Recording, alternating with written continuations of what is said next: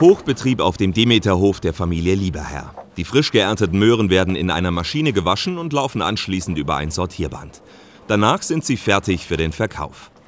Weil es im Sommer kaum Regen gab, musste Landwirt Bernd Lieberherr die Möhren für einige Wochen bewässern. Das hat zusätzliche Arbeit und Strom für die Wasserpumpe gekostet.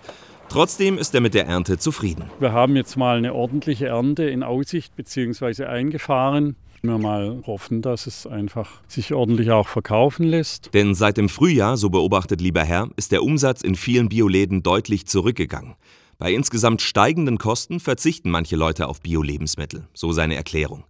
Gerade in solchen unsicheren Zeiten ist für den überzeugten Christ das Erntedankfest wichtig. Es ist nicht selbstverständlich, dass was wächst. Es ist nicht selbstverständlich, dass wir gesund sind und arbeiten können. Es ist einfach nicht selbstverständlich, dass uns so gut geht. Also wir können hegen und pflegen, draußen die Pflanzen aber ich denke, es ist Gott, der es wachsen lässt. Nicht nur für Landwirte, sondern für die gesamte Gesellschaft ist das Erntedankfest hilfreich, findet der Landwirtschaftsmeister. Dass man sich einmal bewusst macht, wo das Essen herkommt. Man sieht es ja mit der Trockenheit. Wenn es nicht regnet, wächst nichts. Also man ist einfach auf den Säge angewiesen von oben. Deshalb ist es für den überzeugten Christen selbstverständlich, auch dieses Jahr zum Erntedankfest einige Kisten Kartoffeln in die Kirche zu bringen.